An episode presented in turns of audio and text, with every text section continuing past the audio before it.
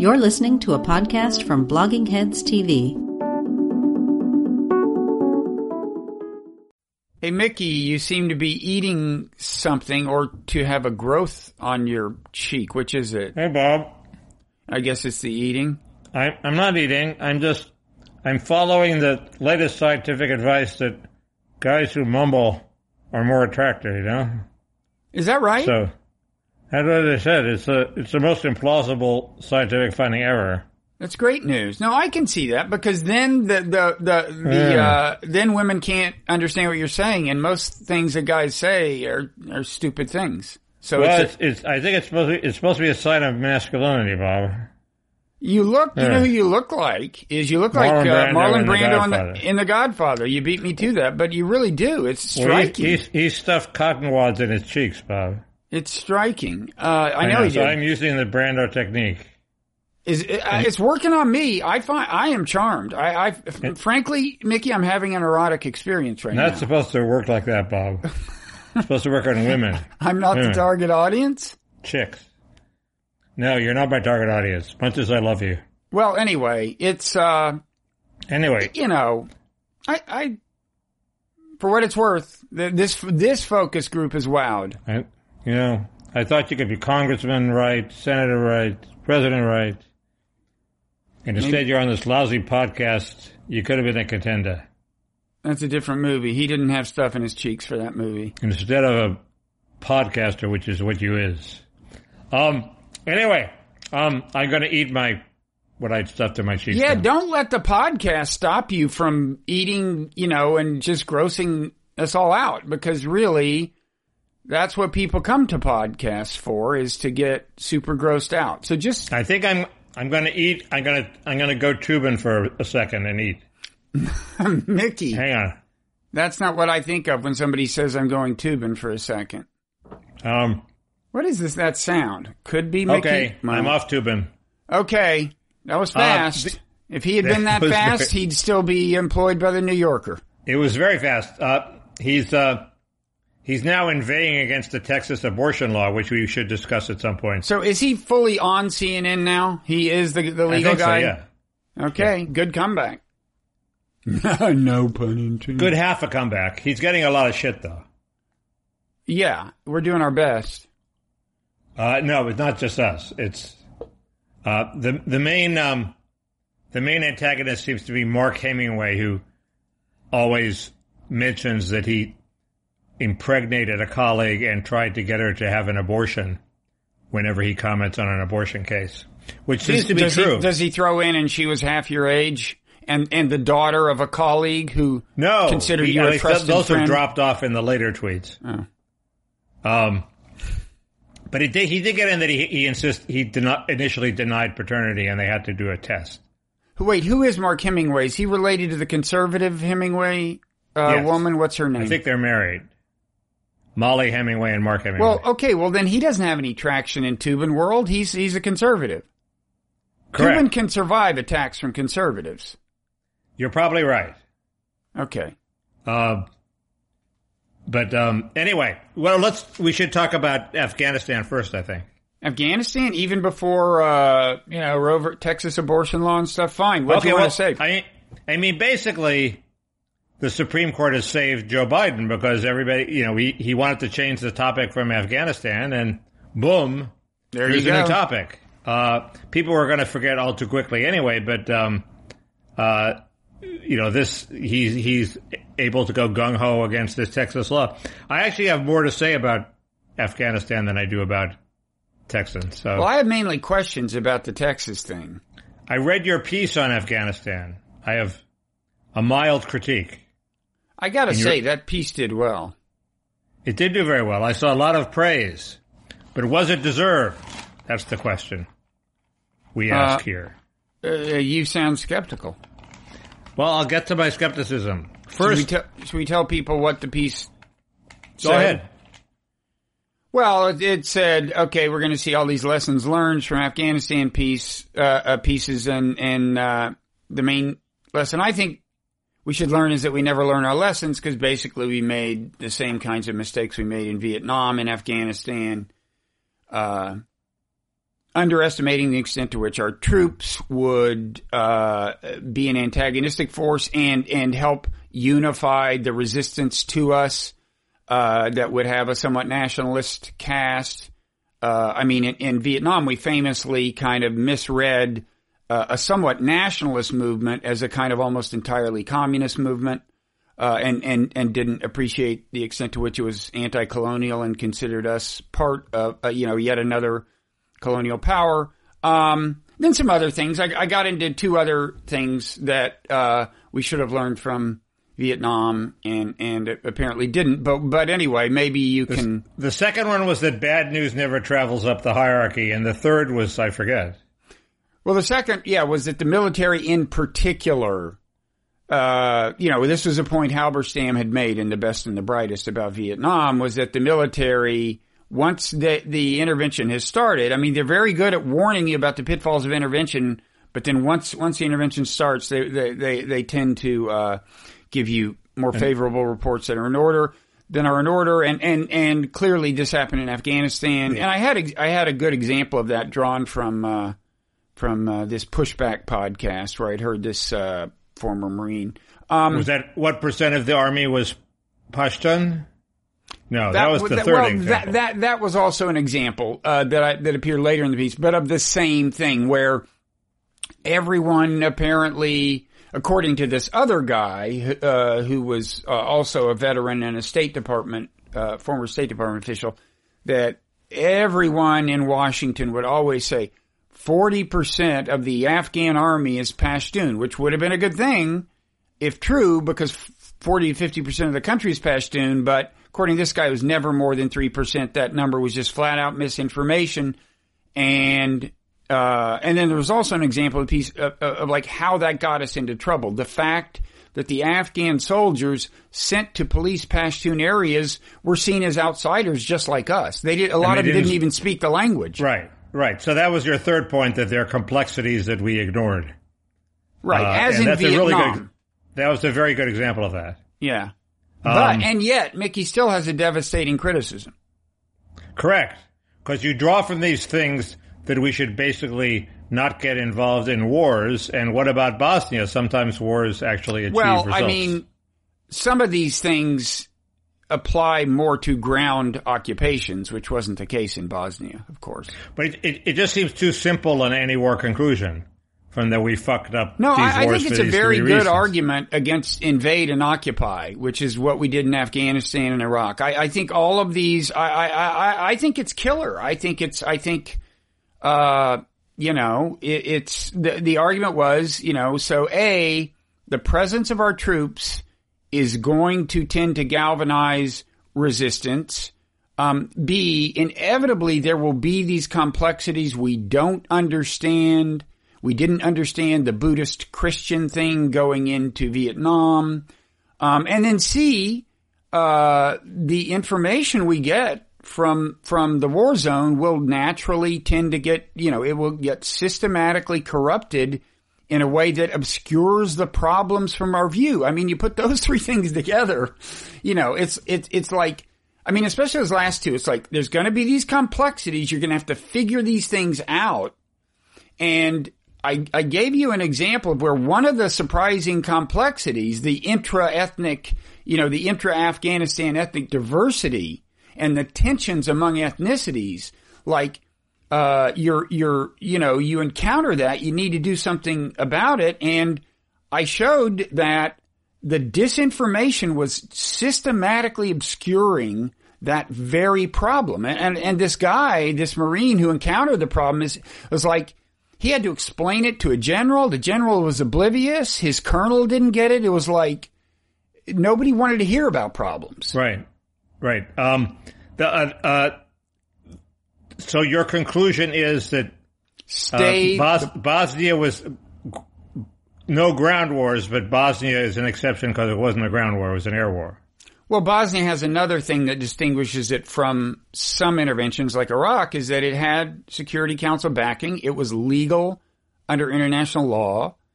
Um, well, but Security Council backing is no guarantee of success. Look at Somalia. No, that it's not a guarantee of success. There are other reasons that although I will say, um, sometimes when you can't get Security Council backing, it's a sign that other people think you're not going to have success, and there may be hidden complexities and Correct. problems.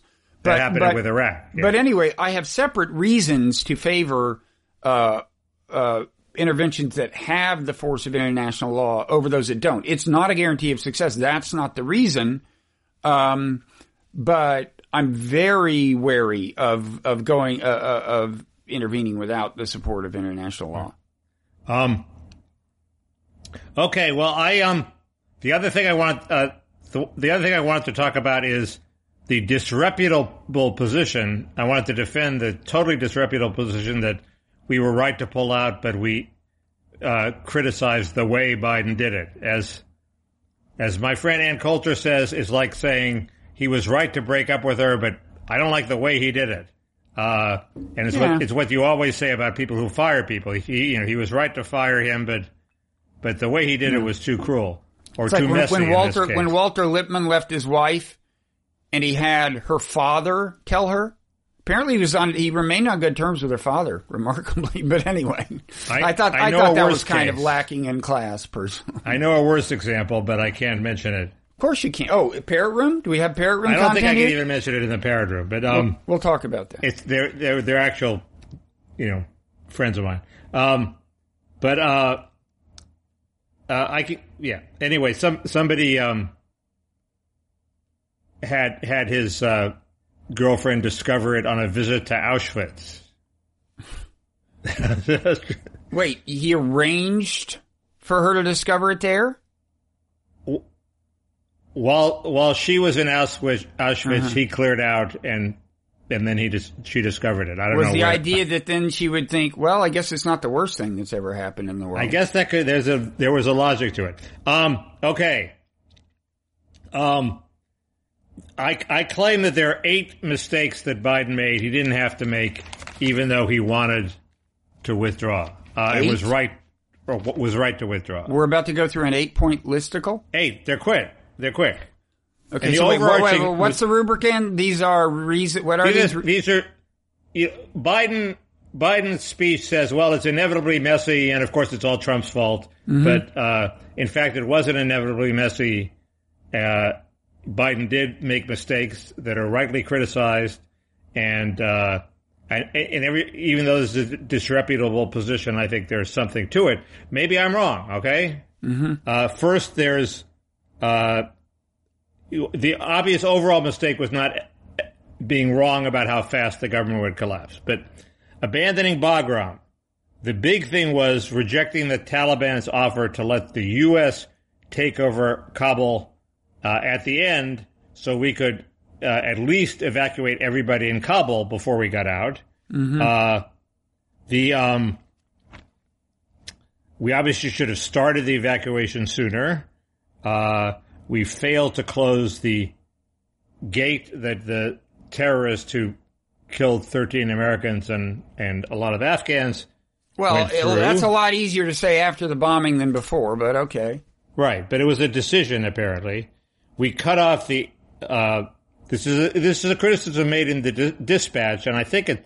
I don't know if it's true or not, but the the the the the, the right is saying we cut off the abruptly cut off the air air uh, support and the logistic support of the Afghan army. Uh, you should at least if you're going to do that, you should realize it might collapse pretty quickly.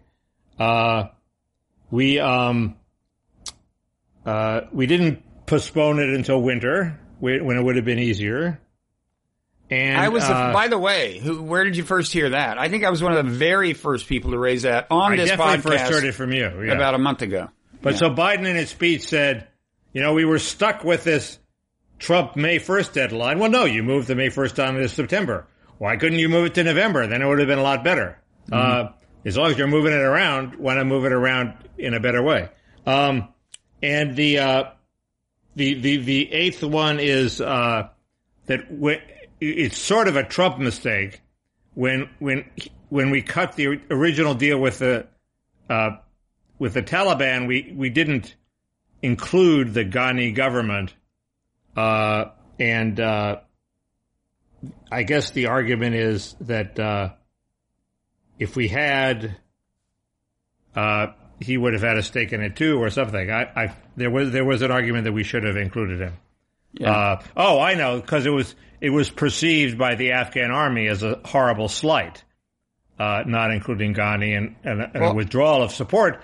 And, and and Biden continued that by continuing Khalilzad as the negotiator. That's the argument. Well, I think the Taliban were saying they would refuse to negotiate with the government, but Trump just kind of caved on their demands. I mean, most famously, Trump, they said, we demand that you let 5,000 Taliban prisoners out. And he did. He pressured the Afghan government, got 5,000 Taliban fighters released, and that, that aided and abetted the speed of the collapse. They're fighters. It's hard to believe it's that big a deal, but okay. 5,000? That ain't Well, some of them were leaders too, but um, Yeah.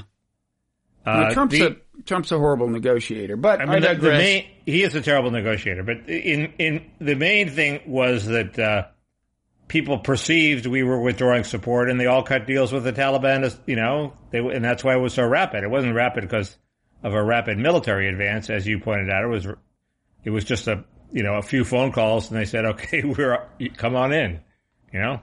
Um, well, they had been working on that for months and months. I mean, they I think they started working on that when Trump did the deal. I mean, it was Yeah. you know they'd been making Yeah. phone calls for a long time. I think they've been working on that as soon as there was a date. Yes. yeah. That's a point Sarah Chayes makes.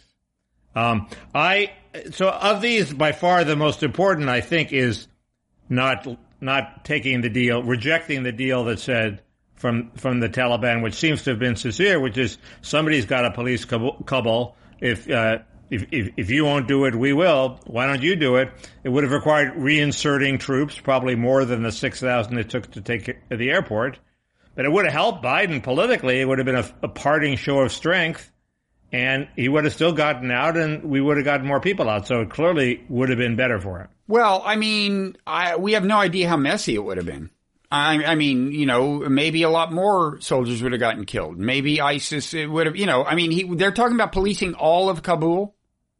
Yes, and and, and you- you're right that one of the reasons we t- we took helicopters from the embassy to the airport was we never managed to secure the road from the airport to the embassy. Right. Uh, in, in other words, so. just to make sure people understand, it had been the case for a long time that that Kabul was so insecure that we didn't drive people from the embassy to the airport.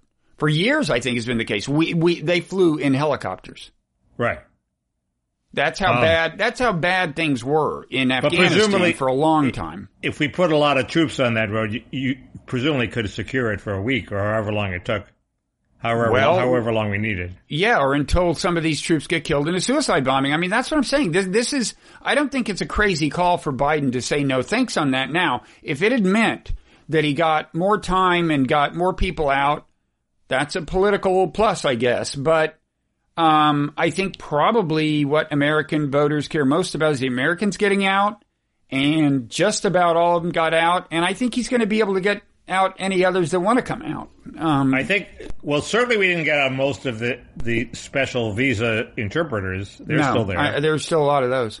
and and they could be. They, uh, they, it seems to me they're in danger. I mean, we'll see. I don't know what kind of deal they're they've worked out. They have worked out with the Taliban or hope to work out, but no, look, it hasn't gone swimmingly. I'm uh, I'm not not defending the withdrawal. I mean, I would say, as we've said, as for your complaint that he didn't start the evacuation sooner, I don't know what you mean by sooner, but uh, you know, the Afghan government had not wanted him to start withdrawing people because it would seem like a sign to the Taliban that it's open season. But can we visit their homes and whisper, "We're really getting out. You should really leave"? Uh, I don't you know, how much you could. I, I, broadcasting it to everybody. I don't think you can do a lot covertly, but uh, I mean, also the, the the fear, in addition to any sig- sig- signal sent to Taliban, was that it would you know just undermine confidence. But of course, the, the, uh, you know the guy who uh, the guy who insisted on that policy, of course, was on the first plane out himself. Uh, but um, Who was that? the leader of Afghanistan, former leader No, of he- Afghanistan.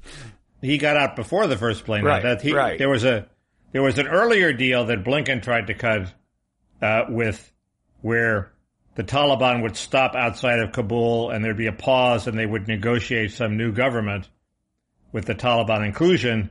And he he was pressured into accepting it, but then he fled, and and somehow that meant the deal collapsed. I don't know why why does his fleeing mean that the deal with the Taliban collapses? It seems to me I, I, that's a part that a logic that I don't quite understand. Um, but even Ross Douthat, who wrote a pretty good column, especially on the issue of what was wrong with leaving 3,500 men and a limited, this so-called limited footprint that would last forever. Uh, he's very good on that. Uh, I he, didn't read he, that.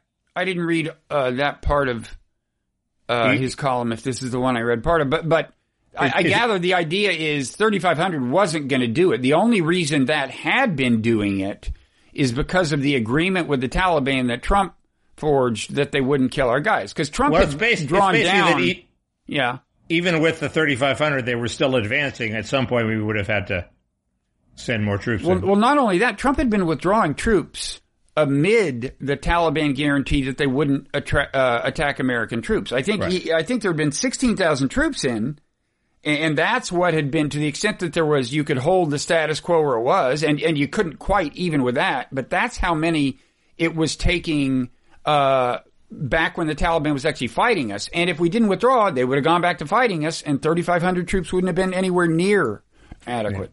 I, that's a good point. I bet, I bet you just made it a little clearer than he did. Uh, I bet uh, uh, the reason we didn't take the Taliban up on their uh, offer to control Kabul is that Biden was deeply suspicious of any attempt of the military to get us to reinsert troops, and he just wanted to rip the band-aid off and tell them to, to go fuck themselves. And this produced a cruder, rougher departure than was optimal. Well, you got to give him credit. Uh, in a way, he learned the lesson of the Trump administration, which is that if you're not careful, even if you want to withdraw some, from somewhere, if you're not careful, the establishment will keep sucking you back in. And Trump, and, Trump never succeeded in withdrawing from anywhere. And the Obama administration, it seems to me that the, they both failed at this for the same reason. It seems to me Obama is more to blame because he set the pattern. Well, I think, I think Obama's to blame in part because I, I think the surge ultimately grew out of a sheerly political calculation. I mean, not that he'd be the first president. Uh, uh, but um, you know, if you remember uh, during the campaign, now this was uh, so this was uh, 2008, so this was McCain, right? And and he felt like, as Democrats tend to, that he had to prove his manhood when you're when you're uh, going up against a Republican, especially John McCain. So he said it was Romney, and, Bob. It was Romney. Was it Romney? Well, 2008, he wasn't even president yet. Right. So it's 2000. So he's running against Romney in 2008. Is that right? Yeah. He's running against Romney in 2012. Yeah, I'm talking about 2008. 2008? He was running against McCain. Right, but he wasn't president. Did he promise a surge in? Yeah, he promised. That's my. That's what I'm saying. Uh, okay, he promised okay. a surge in during the campaign, and then he got into office, and I thought surely he was lying. Right? He's not going to do okay. this, and then he actually did it. And, and, but it, it all begins with a campaign political huh. calculation. Interestingly, Biden. Uh, some people quote Biden as when when they ask why are you pulling out of Afghanistan, he cites politics. Uh, you know that it's it's it's a political disaster to be bogged down and et cetera, et cetera, and there'll be a big political benefit to pulling out. Now he just could be saying that. Who knows what he's really motivated? By. Wait, who by, said who said that? One of the I've read so many accounts. One of the accounts mm. of somebody right. confronting him about Afghanistan years ago, not not recently, years ago, and he says, "Look, man, the politics of this are a disaster." You know, yeah. so uh, it, it, you know, so so far it's not working that way for him. I would say uh, withdrawal has not boosted his approval ratings. Correct. Um, it set set a set in motion a vortex of failure, Bob according to Jonathan Chait, that might engulf, yes, the infrastructure bill. Now, I've been told not to mention the word infrastructure, that that's like kryptonite to listeners. They don't Wait, like... do you mean the hard infrastructure? Well, let's let's defy these listeners. Both. Do you mean the hard infrastructure bill or the soft infrastructure? Uh, well, both are in jeopardy now, but uh, but they mean delighted. the soft. They and mean you're delighted. Big... Why are these people uh, averse to the term infrastructure? Because they say it's bullshit, especially for the soft part. Well, it's such bullshit that it stopped being used. Uh, it, it um, in Congress they seem to when they say infrastructure, they just mean the hard bipartisan bill, and when they mean the soft new Biden Biden New Deal liberal wish list, uh, they they they call it reconciliation. So. Uh, they, Okay. they, they, the Democrats have basically abandoned using infrastructure for the soft bill. so It's all about um, daycare and parental leave and early childhood education and cash benefits to parents, uh, and green stuff and equity stuff. It's not really infrastructure. So anyway, you must be deliriously happy that Joe Manchin has put a fly in this three point five billion dollar ointment of soft well, infrastructure. he put a fly, but you can't really trust Manchin. I mean, he, he went a little further than he had had previously, saying, uh, you know, I'm not going to vote for anywhere near that that sum. But then he had a catch unless I'm convinced that we've thoroughly examined the effects on inflation. So he even left himself an out for the full 3.5 trillion. 2.2.3 trillion? yeah, but isn't that a euphemism for unless I get a couple of things I want? Well, right. That i- i- he always comes around and he can be bought. So yes, uh, I, I, I'm not. I'm not delirious. I'm not nearly as delirious as the Jonathan Chait was. Uh, you know, sour and doomsaying because I think Manchin is a weak reed on which to base anything.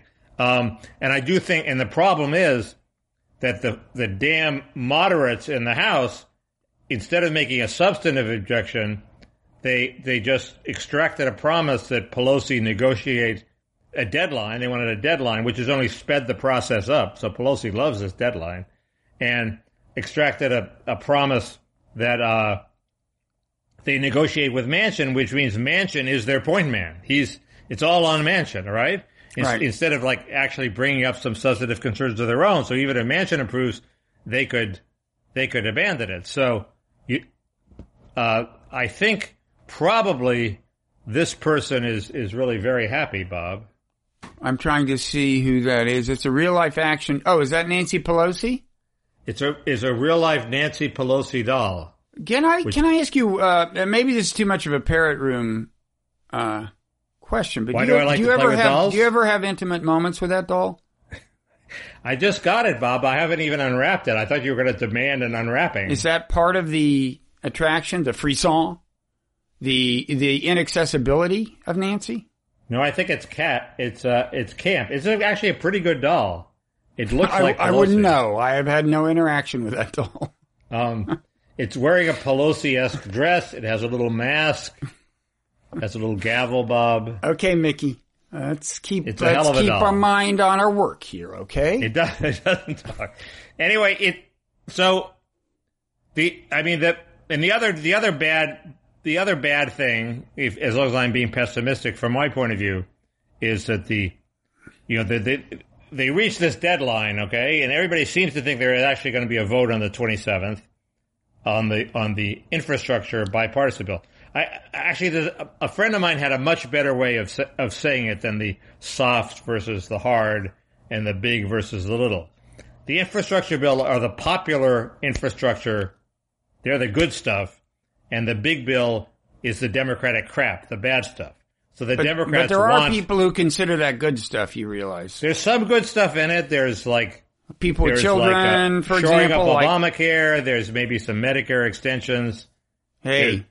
Dental Dude. coverage, baby. Does Joe Manchin want to be known as the guy who denied senior citizens in West not in Virginia West dental Virginia. It- coverage? It's going to take five years to implement the dental coverage. Why? Are they going to at least phase it in? So, like three of my teeth, you know, because the, the government is is uh, wildly inefficient. Uh, anyway, um, there's some good things in there, uh, but there's also a huge bunch of just amorphous bloat ready crap. Anyway, so the Democrats want to get the unpopular crap bill hinged with the good bill so that you have to pass both of them. The House moderates are going to vote for the good small bill, and then the House progressives say they're going to vote against it. And the question is, do enough Republicans then pile on to help the moderates to pass the good small bill? And Jake Sherman said he didn't think he thought that that number of Republicans was diminishing as opposed to increasing. So that really could lead to the situation where they both get voted down. That's Now wait, that's just to be clear, progressives are going to vote against the what you're calling the good, the hard infrastructure, only if it it is not guaranteed that they'll also get the soft infrastructure. Or they're going to vote. Correct. Okay. Correct. That you said it correctly. Okay. And uh, I I don't know if that I don't know if that means that they have already voted on it in the in the House and Senate, but there has to be enough of a binding commitment to vote for it that the uh, House progressives are satisfied. Uh, and, the, and the theory is, well, screw you, House progressive, House progressive. You have 40 votes, but Republicans could contribute 80 votes, and you're outvoted. Uh, but um, it's not clear to me that's going to happen. So the whole thing could collapse. It's very unlikely. Manchin is unlikely to be want to be responsible for that. It's very highly likely that it gets whittled down some way, and how is it whittled down is the key question. So Okay. Well, Uh, anyway, you you are, I'm sure, happy that we may see no child care tax credit and no whatever the immigration thing it is that you fear, amnesty or something. Well, that, it, it's interesting. I think the, the immigration thing is subject to the rule of the parliamentarian, and most people think she is going to say no, it can't stay in, but she might she might not, and she might sort of cut the baby in half and say some parts can stay in and some parts can't. And I actually think that Pelosi and Schumer would would kind of like the parliamentarian to kick it out of the bill because it could drag down the whole bill. Mm-hmm. Uh, there may be some Democrats, enough Democrats. Remember, she only has like five or six votes to lose, who are skittish about it, who uh, who won't vote for it if the big amnesty is in there.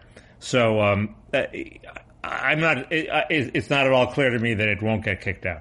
So the the one that definitely will stay in is the child tax credit, and I wish I could tell you that that there was a lot of pressure at the moment to uh, to get rid of it. I doubt that. You know, I, I don't see it yet. But the, mo- the it's very very expensive. The more the price tag comes down, the more they will be tempted to cut it. Instead of like a three year extension, they'll be you know they're debating now between does it expire in twenty four or twenty five. Well, maybe they'll want to cut it back to twenty three. That's that's sort of the what we're talking about. Not good enough. okay. Well, uh, should we talk Aren't- about the? Yeah, go ahead. Aren't you happy I brought that up? I am. No, I want to. I want to keep abreast of this. I definitely am uh, focused laser like on this dental coverage thing. I mean, this is this is big. On the what? on the dental coverage thing. That alone is worth three point five billion dollars in American taxation. Oh, it's trillion? Yeah, right. well, actually, trillion, mm, but it's close. It's, it's worth a trillion.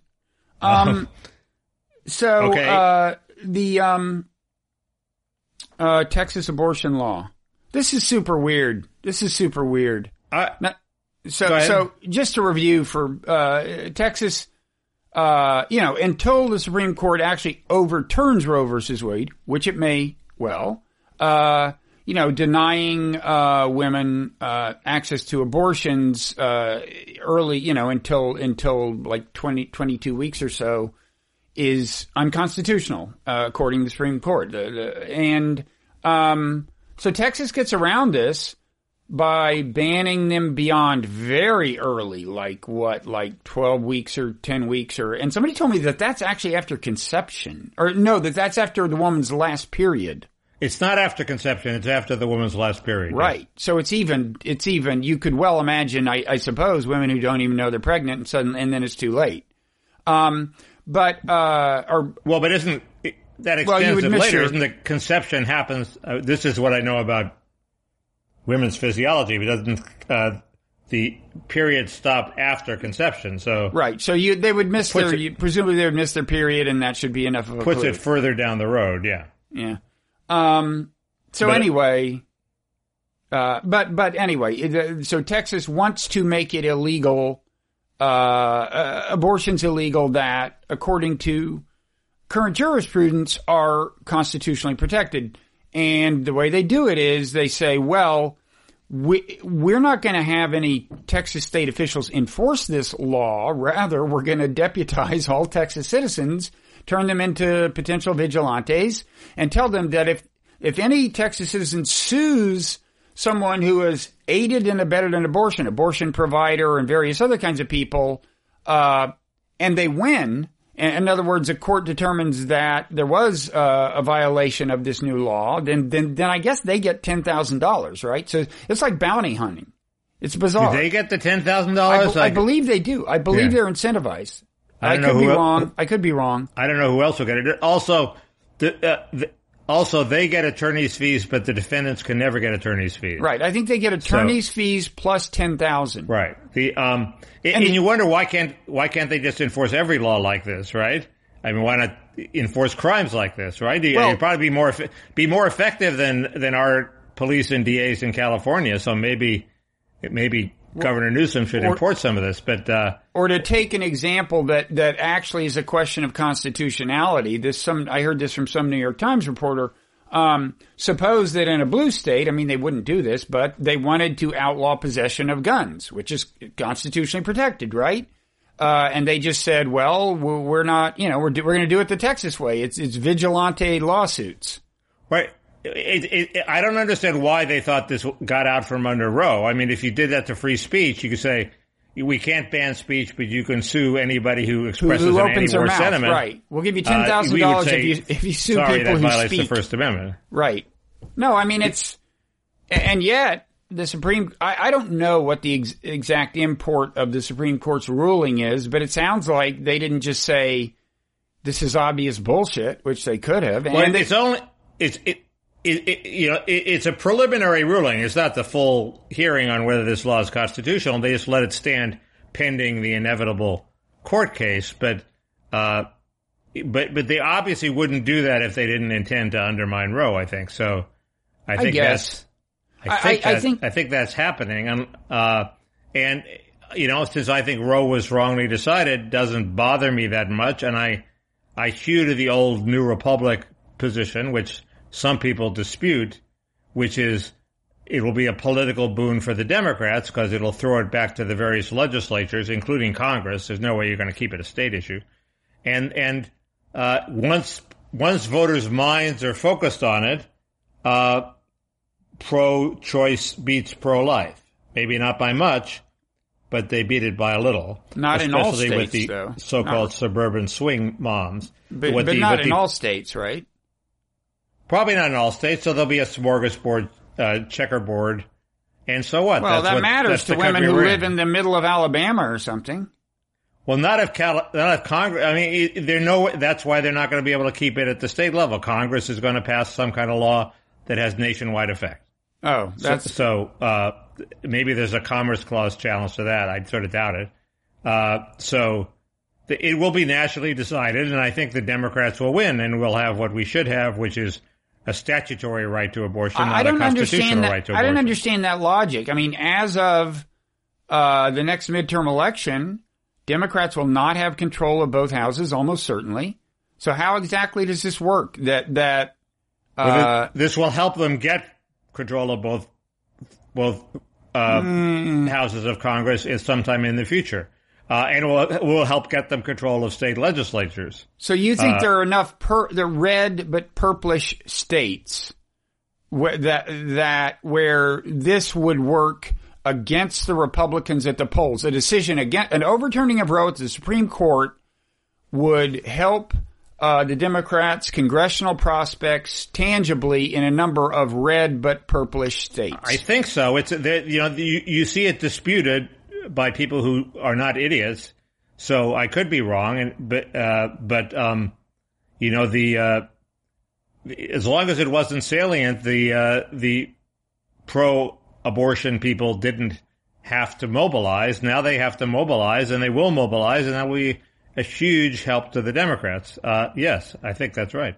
I mean, Um, they, funny they thing- might not win, win the Congress, but they, it certainly helps them in the midterms. They have a whole lot of going against them in the midterms already. This is one thing going in their favor.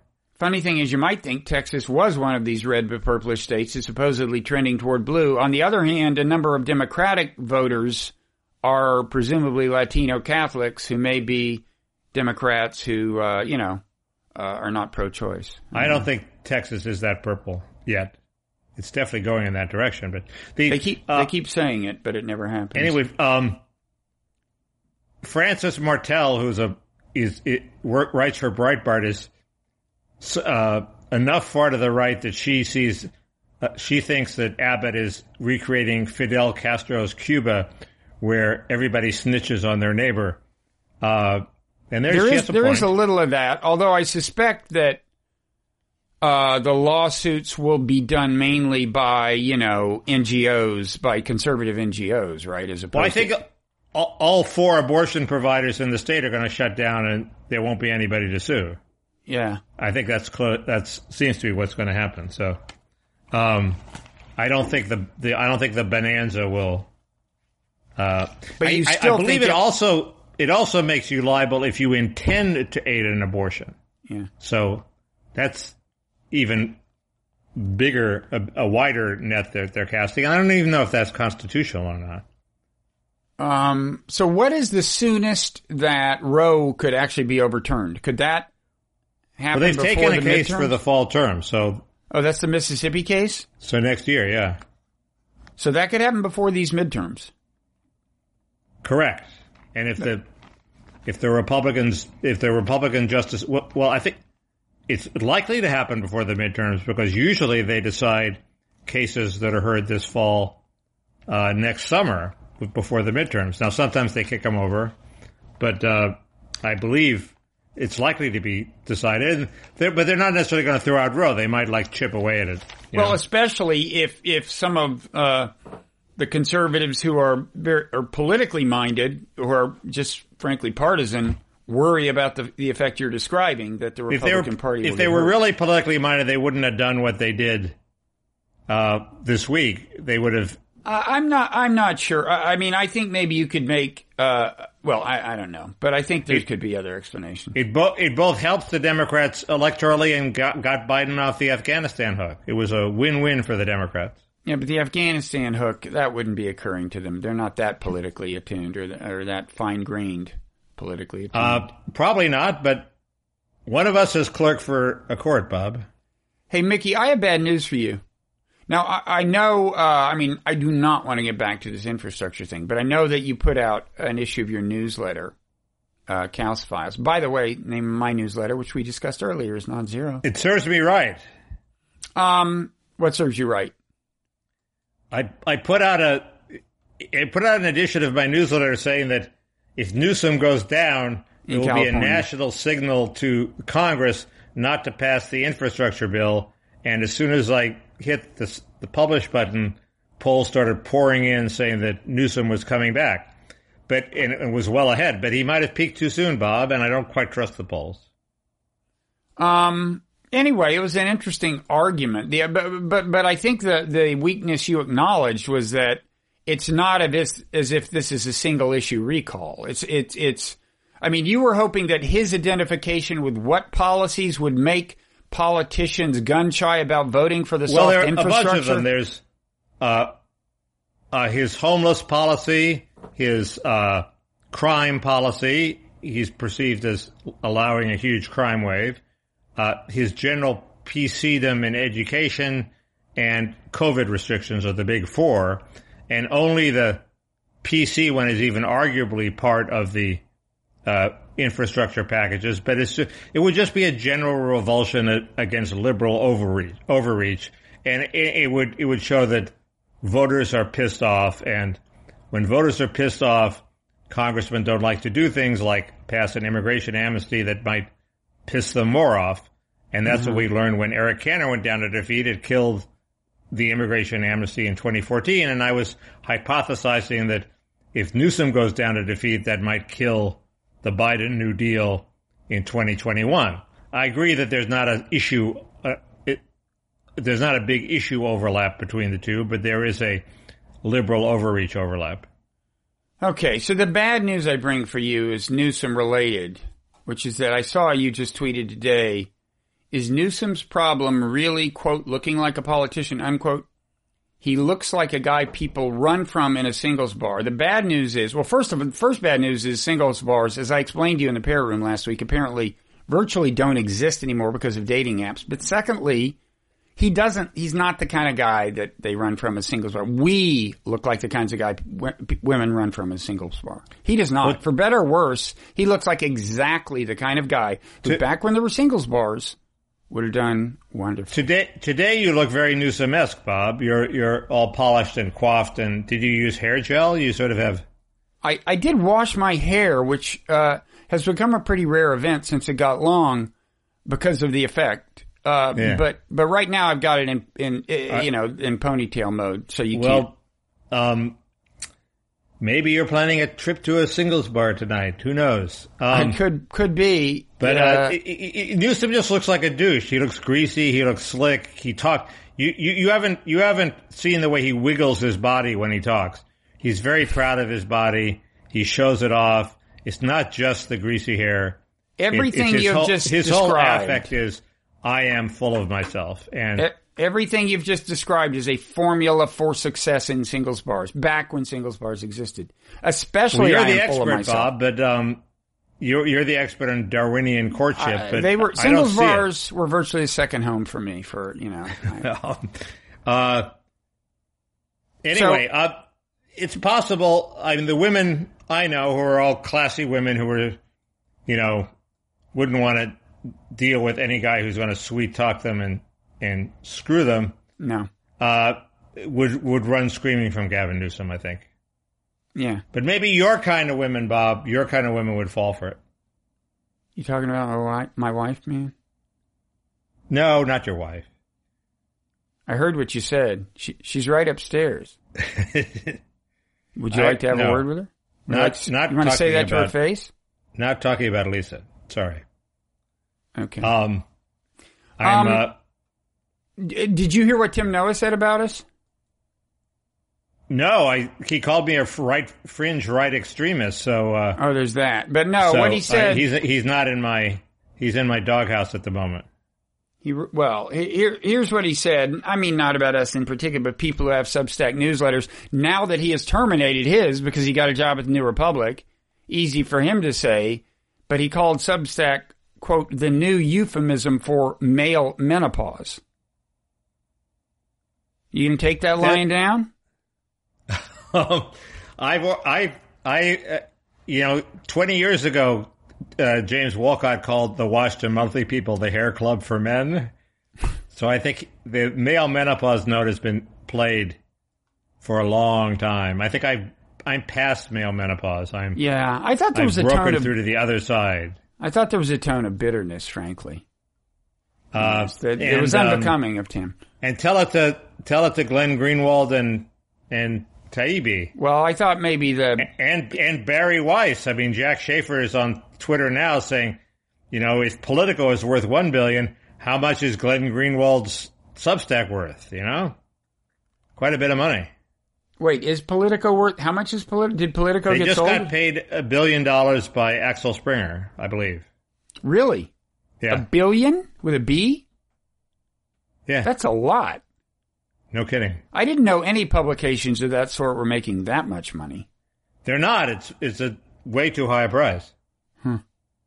So, uh, COVID, Mickey, you know, I made the mistake of saying some weeks ago in my newsletter that if our pattern, uh, if our Delta pattern followed the British Delta pattern, then right around Labor Day, we would be, you know, breathing a, starting to breathe a sigh of relief. It is true that the cases curve is showing signs of not, not becoming completely flat, but moving toward a flatter slope. But that's not totally clear. But the amazing thing continues to be the death rate, which is totally unlike what Britain saw. I mean, our per capita death rate is way more than twice what Britain's ever was, even though our per capita case rate has not gotten nearly as high as theirs got. It's, we've talked about this before, uh, and I, I just, you know, could could it be Britain's superior or, or more equitable healthcare system?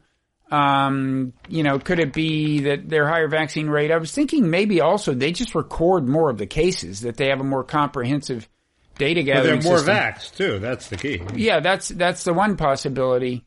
But anyway, we are now up uh, at fourteen hundred deaths per day. That's a seven day average, and we were like five weeks ago we were in the two hundreds. It's it's unbelievable. But again, the cases curve is getting a little a little better looking. On um on the on the origins of the virus, there was an article in Science trying to swing the pendulum back to saying it wasn't the lab, it was a it was an animal intermediary in the wet market. And it wasn't completely convincing. It was uh it was it, it, it did help it, it it did note that a they they tested the market and the virus was everywhere and, and it was like a I think we mentioned that before and b that there are other uh other SARS type viruses with the furin cleavage whatever the fuck that is that is the key modification to the spike protein um I- and so it's not it's not just that this thing oh that must have been from a lab because it has this cleavage there are other ones found in nature that have the cleavage Yeah, I think I think the furin cleavage had been seized on by uh, lab leak hypothesizers, and and I think they said two things. They said, first of all, these do occur. You do see these naturally in in comparable circumstances, but also they said, and this is one of the places where you just have to take their word for it. You're out of your depth, but they said. This is not the way you would go about doing it if you were if you were tinkering with it genetically. I, I didn't read the paper. why is that true if it's the key if it's the key modification that lets it spread more easily why isn't that the modification That's what? I mean. There was something about the the really you know in the weeds characteristics of it that just aren't the way you would do that, even if you wanted to do that. Uh, tha- that's what I mean. I am unfit to judge. Yeah. Uh, now I'm relying. I didn't read the paper. I heard it summarized on this podcast. The week, the week in virology, uh, and um, but I, I felt exactly what you did. It didn't. It didn't answer. uh, For example, it didn't. uh, Well, I didn't hear them address the question of whether in I think November some workers at the lab got an illness that had characteristics strikingly like COVID. Um, they did say, uh, I don't think they addressed that per se. Um, they also said, you know, the, the, uh, in terms of where it was, you know, where they found, I guess, evidence of it early on. What, what, what was this data set? Anyway, there was something that was indicating a, its prevalence on one side of the Yangtze River that the lab is not on and the market is on, and not much prevalence on the side the lab is on. On the other hand, in one scenario, it's just like it's look, it's just one worker, right? I mean, the, these these these accidents don't strike tons of people at once. It would have been one worker. In one scenario, is the worker goes to the market. The market is a dense place, and that's you know what happened. So I don't know. The jury's still out. I think maybe we'll never know. Well, the, the the biggest argument that it comes from the lab is how paranoid the Chinese government is about it and how they're restricting uh, what we can find out about it. If it if it was not from the lab, why wouldn't they? Why wouldn't they be more transparent? I guess they figure that Western journalists will cross-examine their scientists and make them look guilty, even uh, even if they're not. That I don't know. It seems to me the risks are much greater if they clamp down. The second interesting thing was that there was an article in Newsweek that I thought was sensationalizing, which was, uh, oh, everybody's going to everybody's going to try to do uh, research on a coronavirus, and that's going to increase the chances that something actually will leak from a lab, and we'll have another deadly epidemic. Uh, and I thought this was sensational until I saw that Peggy Hamburg, who was uh, the former FDA commissioner and, and a friend of mine, uh, uh, endorsed it, and she is the most cautious person in the world. So wait, what is the, what is this theory again? I'm, I didn't. The theory it. is that if every country gins up a lab to try to study coronaviruses, that multiplies many-fold the labs from which a new virus could leak in the future. So Right. they not only have to be new labs, they have to be super safe labs, or else it's not worth it. Uh, and um, So what does that mean about this theory, or why China would cover it up, or It doesn't mean like anything about the theory. It's agnostic about the theory. It just says that the theory is plausible enough that we should worry about it in the future, not that this one came from that. Yeah, and Um, the other thing to remember is that you know the people who wrote this paper in Science, or I think there were a lot of authors, but they are all these scientists, and a lot of people in the scientific community are afraid that blowback from the lab leak hypothesis will lead to research constraints. I mean, some of them are, I think you really are big enthusiasts about gain of function research, for example. And, um, so, you know, and, and for that matter, the hosts of this podcast are in that community. Um, so I don't know who to believe. You're in that community? No, the guys in, no, not, no, the guys who hosted the podcast that I heard, uh, Oh, okay. via which I heard a description of the paper. What's the argument for gain of function research? Because it seems crazy to me. Um, I guess you learn. I assume the idea is you you you learn like what are the plausible ways that existing viruses could become dangerous to humans, and then you can presumably take I don't know some kind of precaution. You can start preemptively developing vaccines. It's a good question. I, I'm skeptical that that it's a great idea. Um, you know, but I don't know. The um now I would say there's one other thing. Uh well part of this I can just talk about in the parrot room. On the on the well on the on the kind of Bret Weinstein ivermectin vax skepticism front. A couple of things. Um one is that uh you know this guy Pierre Kory who uh, was a big, uh, I think both an ivermectin, uh, well, mainly an ivermectin booster, I guess. Not so much a vax skeptic. I'm not sure about that, but I learned something about what what may have uh, driven him into a, a an arguably uh, irrational attachment to ivermectin. I can talk about that in the parrot room. The, wh- what's that? There's a tweet by Daniel Horowitz that is very pro ivermectin that I haven't read. So I hate to postpone things for the parrot room, but uh, Well, I- I- I, I- I would like. I, I think I will try to read it before we do that and throw it, try to throw it in your face. No, no, I, I have said all along, I think the jury is out on ivermectin per se. Okay. I, I really, I've looked at this pretty closely. I am not ready to dismiss the possibility that it has value as either a prophylactic or a therapy. I'm not in that crowd.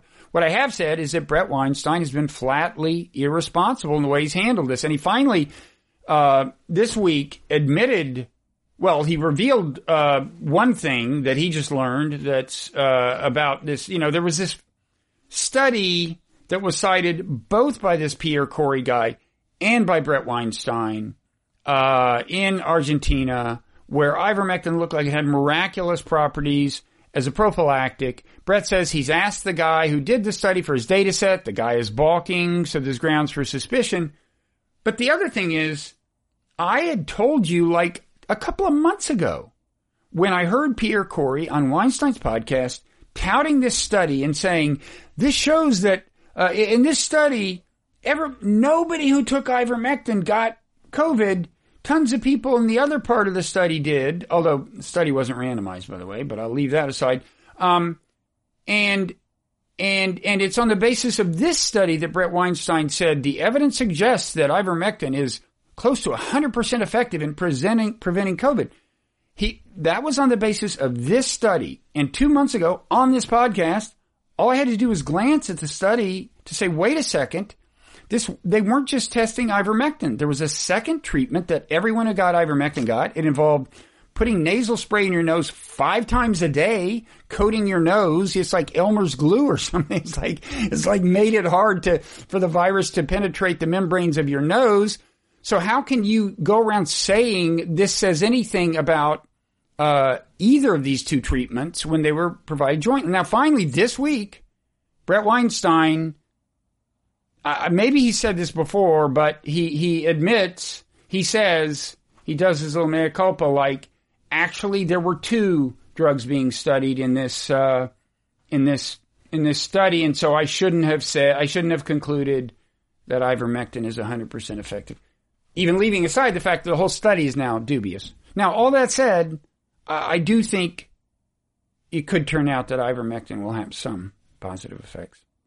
It could turn out what? You're mumbling. I'm suddenly It- it- attracted to you. It, it, yeah, it could turn out that uh, ivermectin will have some positive effects. Now, as I said earlier, uh, a few weeks ago, on the prophylactic front, you would have to take it with a frequency whose safety we don't know anything about.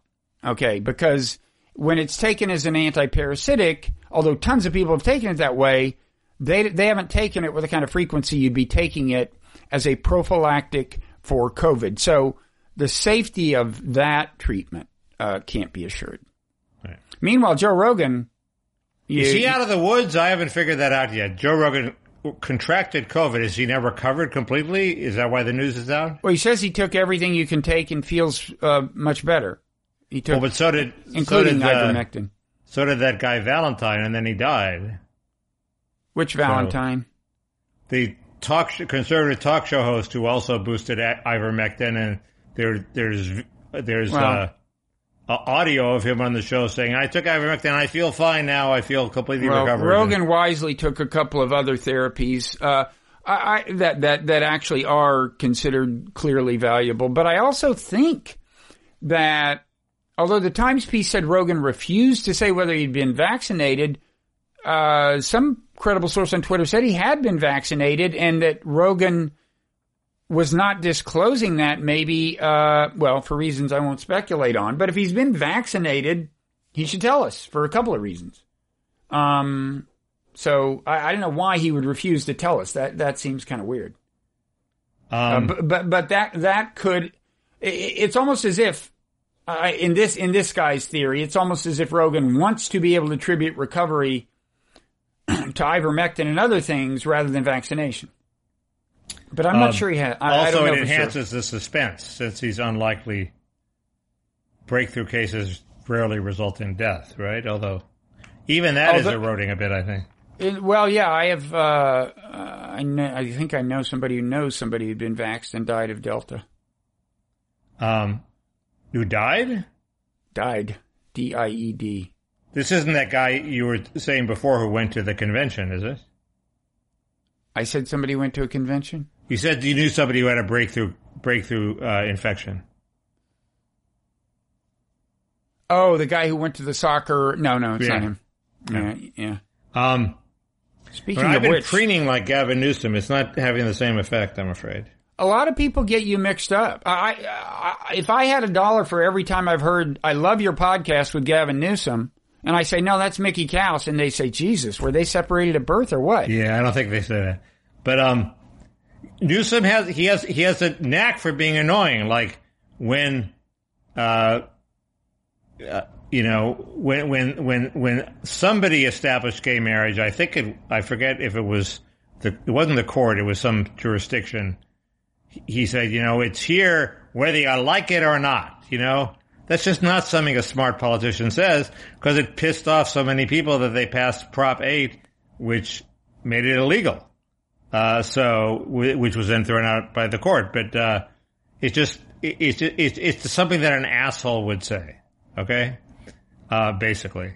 So it's, it's, it's, his problem is not just that he, wh- whatever he looks like.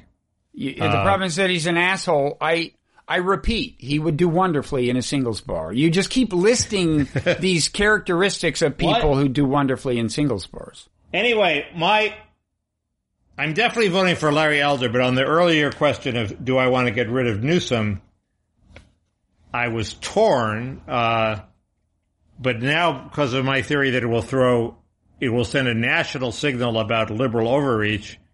I think I'm going to vote against him. Also, now that I know that he's well ahead, I know that I, I, you know my vote probably won't make a difference. So. Uh, very dangerous for him to have these polls showing him well ahead because it may be like Brexit. Everybody feels, well, Brexit's going to lose, so hey, I might as well vote for it and, and register. Or just Uh, not or just not show up. Yeah, and so um, I maybe I will probably be one of those people. I better get my ballot in. You better. I I, I kind of think you will. That's my theory. So I think um, what? I think you will get your ballot in. I think I will get my ballot in, and all too predictably, I will vote against Newsom. Okay. But Um. um, so uh, Tim Noah won't talk to me. He'll call me a, a right wing fringe person again. who, who is suffering from male menopause? Uh, I've made my peace with male menopause. Wh- What is male menopause anyway? I think I, I don't know. I don't know if it's supposed to be like about a big testosterone drop or what. I don't Or know. is it, or is it just like a midlife crisis? I've had fifty of them. I don't. I don't think it's just a midlife crisis. I think that's like a you know psychological thing. Uh, I, th- I always a- thought male menopause was mainly psychological, but no. Okay. could be. I mean, there is the real thing of testosterone. You know, that's why Joe Rogan tested, takes Bob. testosterone supplements. I sorry.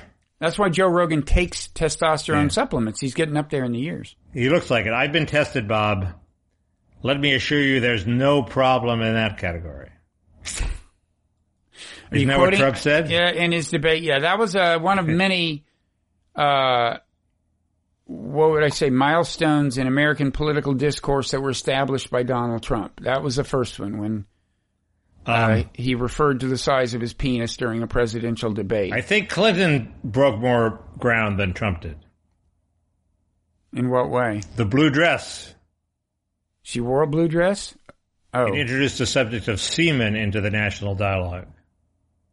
wait, she, but she didn't talk about the blue dress, did she? Oh, Bill No, but we, because of his scandal, we wound up talking about Well, it. yeah, well, yeah, but he he didn't he didn't himself talk about it during. Well, anyway, yeah, no, Bill Bill, uh, look and yeah, no, Bill, he was a path breaking president in a number of respects. so, Um, um, so we've been talking for more than an hour. We might proceed to the parrot room. Um, I, go ahead. I think we're we're allowed to say what we're going to talk about in the parrot room, as long as we don't like interrupt dialogue, which we didn't do. Uh, to say let's save that for the parrot room. So I have some to- parrot room topics, okay, not many. okay, I'll, I'll write them down. What are they? Um, J.D. Vance. There was Uh-huh. a hit piece on him in Business Insider.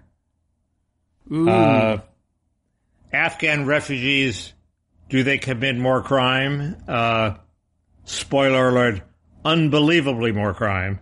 Um, uh, some something I learned about the New York Times and how they how they edit the, the paper, which I was surprising to me. Uh, uh, is every issue that we're talking about housing, the virus, political wokeness, Me Too, really just an attempt by millennials to get boomers out of jobs and houses so they can make room for themselves.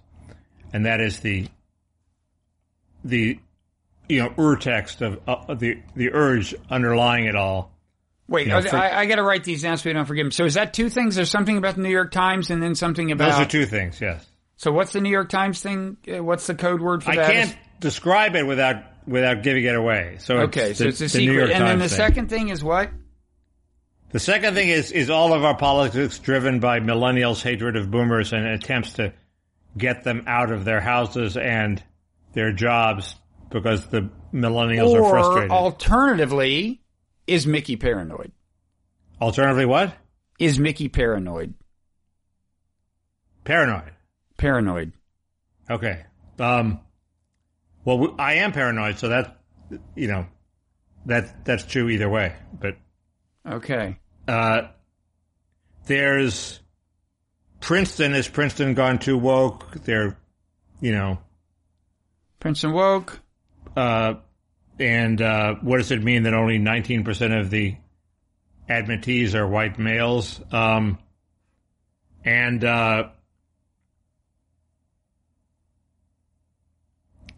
Okay. that's about it as far as I. There may be. Oh, Okay, here's- and, here's- and this ivermectin uh, tweet storm that I'm going to read. I rem- and I want to say a little more about uh, this Pierre Kory guy. I, I mean, th- this this winds up suggesting that maybe Senate Democrats are to blame for a turn he took in his uh, in his psychological evolution, uh, a turn that possibly rendered him less discerning about ivermectin related evidence. Uh, and, and, I want to, uh, are the are the Weinstein brothers postmodern for all the time they spend criticizing postmodern? Are they in fact postmodern? I'm going to ask that question. Um, I've gotten some blowback on our Weinstein brother obsession. We will save it for the end. Who, who, who you, you, mean from someone other than the than a commenter in the parrot room? Yes.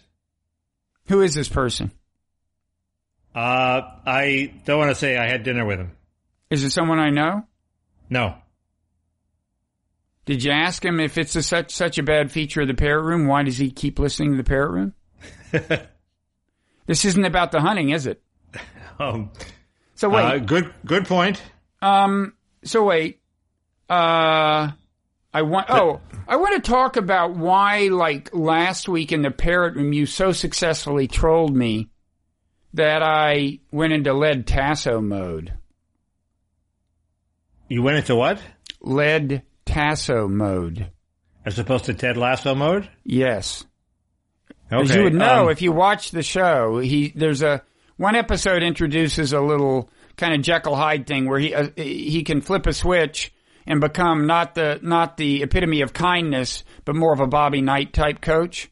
Huh. And like you managed to turn me into Bobby Knight, and um, I want to talk about why that is. And by the way, it's not gonna fucking happen this week, Mickey. Try as you might. It, no, you see, uh, I thought it was great, and I didn't think you were unhinged at all. So it Uh, a certain amount me. of blowback among the commenters. Somebody compared it to the famous Ann Althouse meltdown of 2000, whatever, seven on Blogging Head, which it was nothing like. Nothing. Nothing. That's that's insane. I I did hear one thing I want to talk about at some point is I read an article that there's a there is a Buddhist rule of thumb that you should trust never trust your first thought, trust your first action. Never heard of Um, it. Never heard of it? And I wrote a book called Why Buddhism is True. I know. That's why I go to you as the authority. Never But heard uh, of it. uh, well, I'll try to track it down, and we'll talk about it at some point. Um, It does. It does fit with evolutionary psychology because your first thought is often, "I want to kill this male rival," when right. And you should, ideally your second thought might you, be, sh- you should trust the part where you actually kill him. Is that the way this works? well, the, that was one of the problems. Is why do you assume that, Right. your first thought isn't going to tra- well, I guess if you don't action? trust your first thought, then your action is unlikely to reflect your first thought. Well, I guess that's it. But um, Okay, so I embrace this new Buddhist uh, principle.